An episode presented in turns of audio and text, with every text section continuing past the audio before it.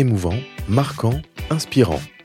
Un inoubliable moment, le podcast de l'IGI, le média des affaires en Loire-Atlantique et Vendée. Un podcast en partenariat avec le Crédit Agricole Atlantique Vendée et son village Baïséa, contributeur de belles histoires d'entrepreneurs.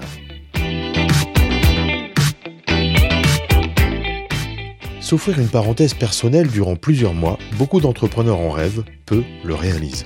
Ayant tout juste vendu à ses associés ses parts du cabinet BAC Audit Conseil, Éric Bourron a choisi de s'accorder 300 jours avant de créer une nouvelle activité, le temps d'une échappée de Nantes à Calcutta avec sa femme. Récit d'un périple de 20 000 km en terre inconnue. Bonjour Éric. Bonjour. Bonjour Éric.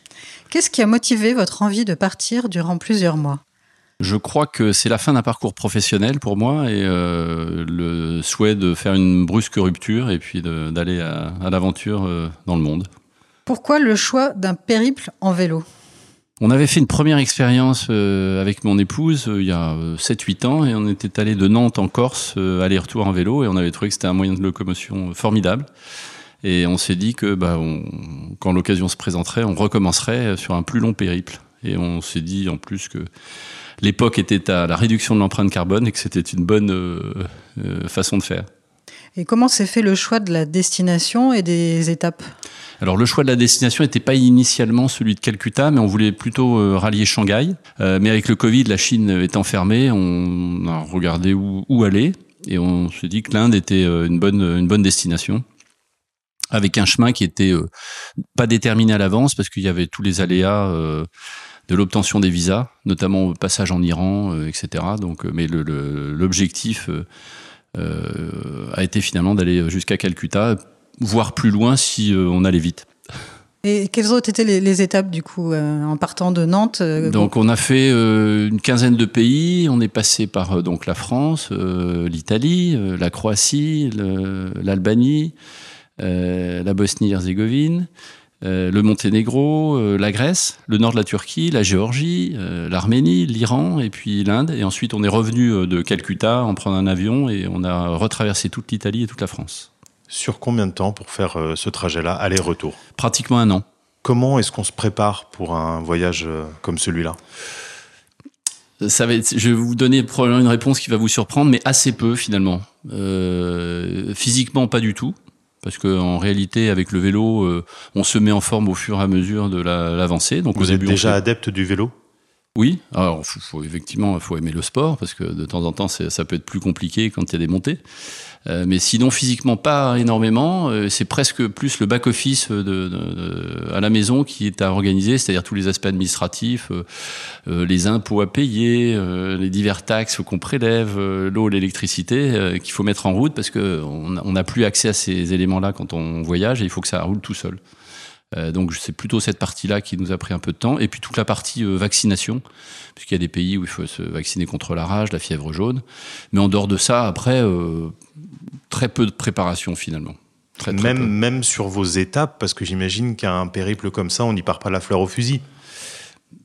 presque. Puisqu'en en fait, on s'était fixé cet objectif, on ne savait pas exactement par quel pays on passerait en fonction des, contraintes de, de frontières. Euh, et tous les soirs, bah, on regardait euh, quelle ville on allait euh, atteindre, rejoindre. tous les soirs, on cherchait un endroit pour dormir. donc c'était vraiment... en roue libre. En roue libre, voilà, c'est la bonne expression. Et vous étiez aussi dirigeant d'entreprise. Comment ça se prépare ça pour le coup? Alors on a, c'est un projet qu'on avait mon épouse et moi depuis euh, 3-4 ans, et euh, je savais que j'arrivais à la fin d'un parcours professionnel puisque j'ai cédé mon entreprise début, début 2022. Et donc ce timing euh, existant, euh, on s'est fixé cette date pour partir et faire un break pendant un an. Quelle idée aviez-vous en partant et la réalité s'est-elle révélée conforme à vos prévisions quelle idée euh, D'abord que le monde est beau puisqu'on l'avait expérimenté. Moi, j'avais déjà fait un, premier tour du monde avec mes enfants euh, en 2000, euh, aux alentours des années 2000. puis un tour en Chine pendant deux mois et demi, dix ans après. Et on s'attendait à de très belles choses, ce qui était le cas. Et on avait par contre quelques a priori sur euh, certains pays. Euh, par exemple, tout le monde euh, nous a dit en rentrant, mais l'Iran, est-ce que c'est dangereux, compliqué, etc. Et en réalité, c'est un des plus beaux pays qu'on ait vu. et une population qui est très francophile et avec un accueil vraiment formidable. Et, et aucune, aucun risque particulier. Enfin, on n'a pas senti du tout de pression particulière en traversant ce pays. Qu'est-ce qui vous a le plus marqué en totalité sur, ces 300 jours? C'est compliqué de, répondre euh, en disant tiens il y a juste un point qui nous a marqué mais si, je devais retenir quelque chose c'est que on est rentré on s'est remis dans le bain des informations quotidiennes avec euh, euh, un environnement qui est compliqué en France sur le plan social. Et je dirais que le monde est plus beau que ce qu'on lit dans la presse si, je devais retenir quelque chose, euh, parce que les gens sont vraiment euh, sont adorables. Euh, on en tire le meilleur parce que bah, l'étranger, c'est celui avec qui on peut discuter, qui va vous parler de son pays, qui va vous faire découvrir un autre univers. Je, pense que c'est plutôt ça qu'on a retenu du, du, voyage au total. Vous parliez des informations de ce qui se passait en France. Est-ce que vous étiez déconnecté pendant ce temps-là? Pas du tout. Euh, je, lisais assez régulièrement, euh, ma femme un peu moins parce qu'elle est moins fana, mais je lisais assez régulièrement les échos parce que c'est une lecture quotidienne pour moi en tant que dirigeant. Euh, et donc j'ai continué à lire les échos parce qu'il y a de la presse économique, mais aussi quelques éléments sur la culture. et donc on est resté assez, assez informé de, de ce qui se passait. Et ensuite un peu de presse étrangère où euh, la vision euh, du monde peut être assez différente de ce que la presse française en raconte. Et mm. ça, c'est normal. Hein. chaque pays a sa lecture des, événements. Euh, vous avez eu le sentiment que ça vous aidait à prendre du recul? Ah, de faire ce, ce trajet, oui, c'est évident. D'abord, vous êtes 8 à 10 heures sur votre bicyclette. vous avez, vous êtes en cinémascope toute la journée, hein, parce que vraiment les paysages sont splendides, donc vous êtes au cinéma toute la journée, et donc vous avez un long, long temps de réflexion de temps en temps dans la douleur quand il faut faire un peu d'effort. Euh, et donc oui, ça, ça, ça laisse des traces. Hmm. Par tous les temps aussi, j'imagine Tous les temps. Neige, vent, euh, euh, pluie, grand soleil, très très chaud, hein, puisque l'Arménie, l'Iran, on les a traversés, on avait aux alentours de 40-45 degrés. en Inde, pas mal, hein, pas loin de, de 40 degrés. donc oui, vraiment toutes les conditions météo. Qu'est-ce que vous retenez comme plus beau moment Qu'est-ce qui euh, vous vient instantanément à l'esprit là quand vous pensez à ce voyage? En Arménie, on a fait une très belle rencontre avec. Euh, on était dans un petit village. Euh, on a frappé chez chez l'habitant pour y mettre notre tente dans un jardin et puis la personne en question discutait avec un ami et il se trouve que cet ami, sa femme parlait pas trop mal français ils ont fini par nous accueillir chez eux. On a dîné avec eux, ils nous ont hébergés et on a eu pas mal de discussions autour de la situation de l'Arménie, autour de, leur environnement euh, à eux et c'était vraiment une très très belle rencontre. Je dirais que vraiment ça, cette rencontre-là était euh, assez particulière dans un pays euh, assez meurtri avec une histoire difficile. Qu'est-ce qui était particulier? Qu'est-ce qui vous a marqué dans ce témoignage? Bah, d'abord euh, cette histoire hein, que tous les Arméniens portent quand même, euh, et puis ensuite euh, cette extrême gentillesse à accueillir l'étranger qui est celui qui va apporter des nouvelles du monde un peu différentes de ce qu'on peut lire dans le pays. Est-ce que vous êtes préparé par rapport à la communication? Parce que quand on a une destination unique, on peut apprendre quelques mots histoire de s'en sortir. Là, quand on traverse autant de pays, autant de langues, autant de cultures, comment on se prépare à ça? Ma femme et moi parlons assez bien l'anglais, même plutôt euh, très bien. Ma femme parle un peu russe, ce qui a servi euh, par exemple en Géorgie. moi, je parle un petit peu allemand, donc ça a aussi servi, notamment en Turquie. Euh, mais sinon, non, c'est l'anglais qui est la langue euh, commune à, tout, à tous ces peuples pour discuter. Et puis après, à chaque fois, dans chaque pays, on apprenait euh, quelques mots de base. bonjour, au revoir, merci, on voudrait du pain, on cherche un, endroit pour dormir, etc. Donc voilà, ce sont les seuls mots locaux qu'on a appris et certains sont assez drôles à prononcer. Donc, Par exemple? Euh, bah, par exemple, Doberdan, euh, qui nous faisait pas mal rire, ça veut dire de mémoire euh, bonjour ou merci. Enfin, donc il y a quelques mots qui sont assez drôles. Même dans la, cuisine, par exemple en Géorgie, il y a un plat qui s'appelle du ketchapouri. Bon, ça fait rire. voilà. Sur la, vision des Français, puisque vous incarnez un Français à ce moment-là, euh, quel accueil vous avez justement? Est-ce qu'il euh, y a des idées reçues attachées euh, à notre nationalité? On, on, sait qu'on passe assez euh, souvent pour des râleurs, pour... Des prétentieux. Voilà. Je pense que le français râle quand on arrive en France. Et on a souri parce que quand on a traversé la frontière, en, au retour la frontière italienne pour, à part Vintimille, on est arrivé euh, du côté de Menton. Euh, la première chose qu'on a fait, c'est aller dans un petit café, prendre un croissant pour retrouver euh, des réflexes. Et, et on s'est trouvé en face d'un cafetier qui râlait. Et puis après, on a discuté. Il s'est trouvé qu'il râlait, mais bon, qu'il avait euh, quand même pas mal d'humour. Euh, mais c'est pas tout à fait la vision que euh, le français véhicule à l'extérieur. Et, et, ce qui est assez surprenant, c'est que le, les meilleurs ambassadeurs, aussi étonnant que ça puisse paraître, euh, sont les footballeurs. On nous a beaucoup parlé de Zidane, de Mbappé, euh, et euh, euh, c'est un moyen d'entrer de, en communication parce que ce sont des gens qui sont connus pour le commun des mortels. Et donc, ce sont des vrais ambassadeurs de, de, des Français. Et puis, il y a des pays qui sont très francophiles. Donc, je vous disais l'Arménie parce que la France a reconnu le génocide et donc les Arméniens en sont assez satisfaits. L'Iran, parce que l'Iran était a été une terre d'histoire française aussi en Inde un peu.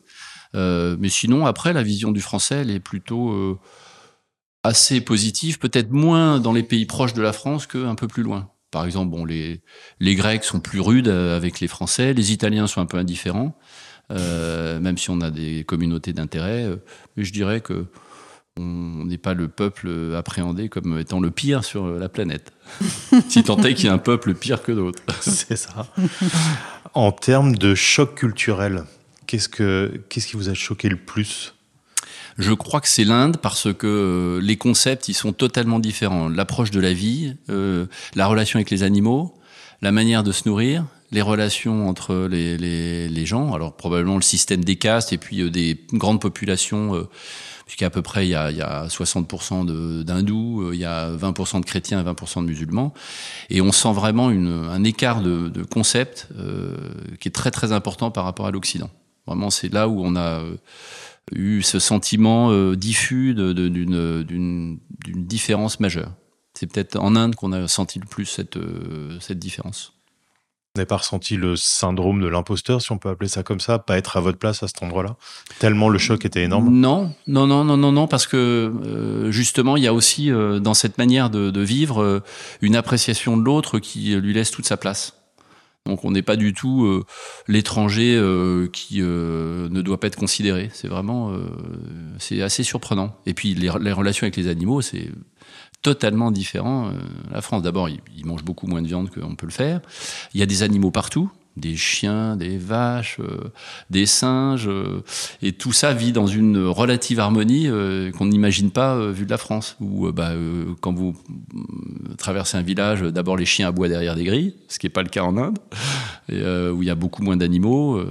donc c'est déjà, déjà ça, c'est un vrai, un vrai choc culturel. Et puis après même s'il y a une très grande pauvreté, c'est admis. C'est-à-dire qu'il y a une forme de entre guillemets karma qui fait que bah, probablement lié aux croyances. Euh, si cette vie n'est pas formidable, la suivante le sera.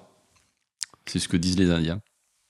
Vous aviez choisi euh, la mobilité douce avec le vélo. Est-ce que vous aviez une sensibilité environnementale particulière avant de partir? Est-ce que euh, vous vous êtes découvert sur ce point-là durant votre voyage?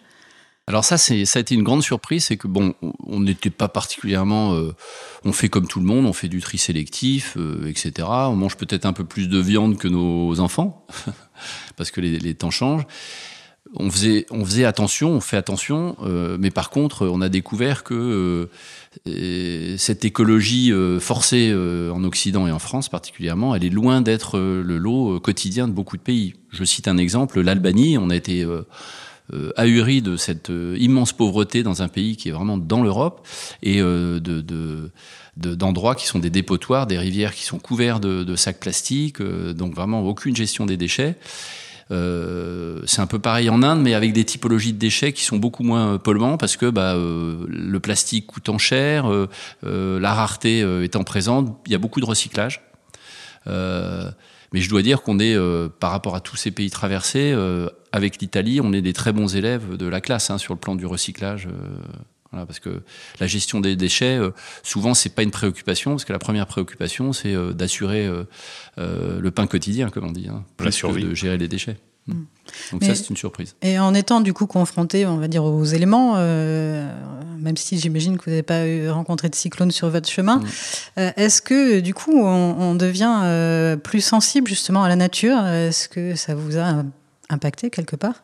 Oui, c'est évident. Puis d'autant qu'on traverse des paysages qui sont somptueux. Euh, j'ai souvenir de, de, plaines en Géorgie, euh, euh, en Turquie, le long de la côte de la mer Noire, où vous êtes dans, des espaces qui sont à peu près vierges de, beaucoup de passages, avec une nature qui est splendide. Toutes les rizières en Inde, même s'ils sont des, des, endroits exploités, sont quand même d'assez beaux endroits. Donc on, on est sensible pour que cette nature soit préservée.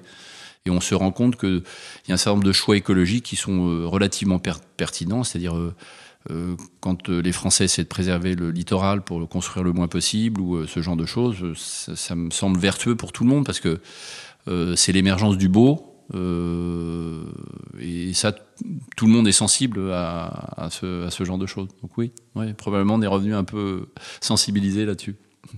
Vous évoquez beaucoup de belles images, c'est normal, mais j'imagine que euh, vous avez aussi rencontré des difficultés. Vous n'allez pas nous faire croire que tout s'est bien passé tout le temps. Pas énormément. Bon, les difficultés traditionnelles de la bicyclette, hein, c'est-à-dire qu'on a crevé une dizaine de fois, euh, on a dû changer un peu de matériel dessus parce que ça s'use. Euh, ma femme est tombée à Istanbul et donc à quatre points de suture, donc ça c'était un peu casse-pied. on a eu de la chance, voilà. Mais à part ça, pas grand chose, si ce n'est bah, les éléments euh, quand vous êtes sous une, euh, un déluge sous la mousson, ça mouille. euh, mais sinon, non, pas vraiment. Euh, on a eu peut-être beaucoup de chance. si peut-être une fois, on a failli se faire attraper par une meute de chiens de berger dans des montagnes en Grèce. Là, on a eu un peu peur. Et finalement, ça s'est bien passé.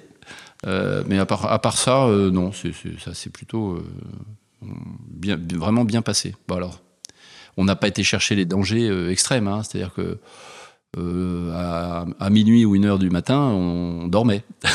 Parce que le soir, quand vous arrivez, vous êtes un peu fatigué, vous visitez l'endroit où vous êtes, puis après, euh, on avait un travail d'écriture d'un journal de bord, et puis après, comme vous avez fait 8 ou 10 heures de vélo, vous, avez envie de dormir. Donc on n'a pas pris des risques inconsidérés non plus. Vous dormiez systématiquement chez l'habitant?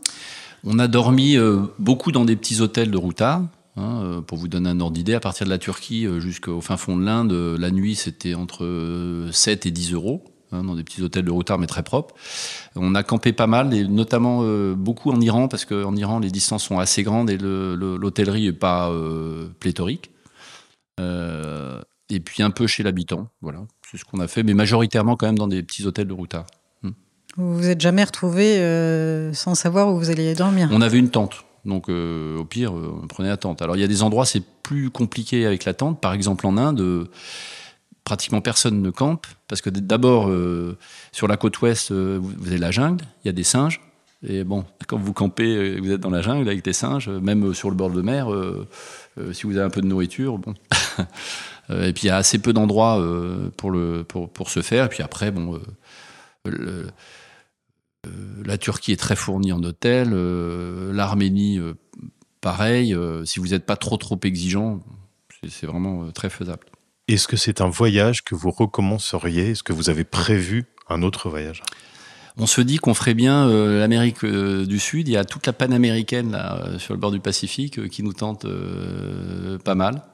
et pourquoi pas faire Canada, euh, Argentine, le long de, la côte ouest. Ça pourrait être euh, un sujet. Combien de kilomètres? Il y a 30 000 kilomètres, je crois, environ, pour aller du, haut en bas, aux alentours. Parce que en ligne droite, c'est plus court, mais euh, on avait une application qui nous emmenait vraiment par les chemins de traverse, sur des pistes, sur des, petits chemins de campagne. et donc, vous faites beaucoup plus de kilomètres que le simple tracé d'une ligne droite de Vancouver. Euh, au sud, de, à la pointe euh, argentine.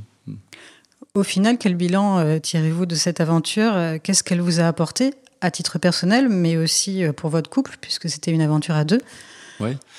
on s'est posé la question de savoir est-ce que un an ensemble, parce que vous êtes vraiment à deux, comme vous êtes dans des pays étrangers, bah, vous êtes assez peu reçus, si ce n'est qu'on discute avec les gens au fil de, du, du, voyage.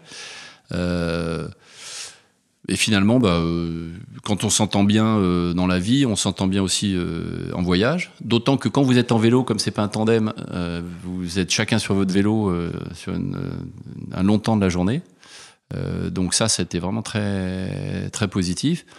Et puis je dirais que bah, je conseillerais à beaucoup de gens de, prendre sa bicyclette et de faire un petit tour, même une semaine, 15 jours.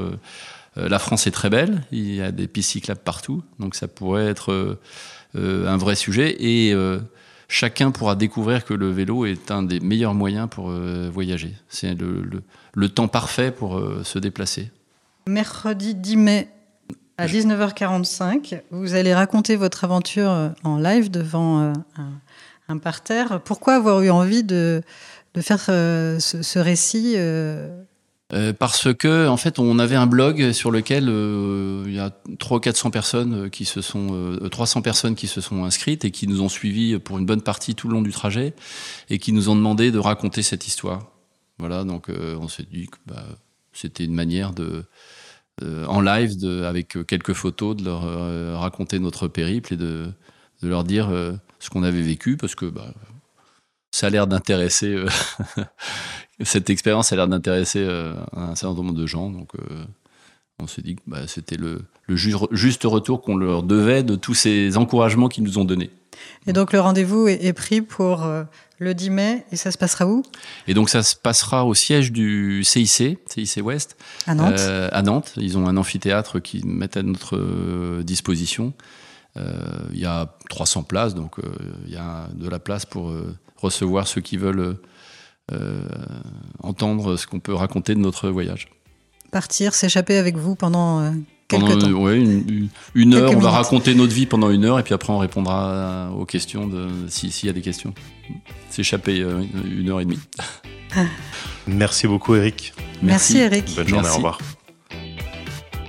Retrouvez-nous chaque mois pour un nouvel épisode sur toutes les plateformes d'écoute, sur nos réseaux sociaux et sur notre site internet www.informateurjudiciaire.fr.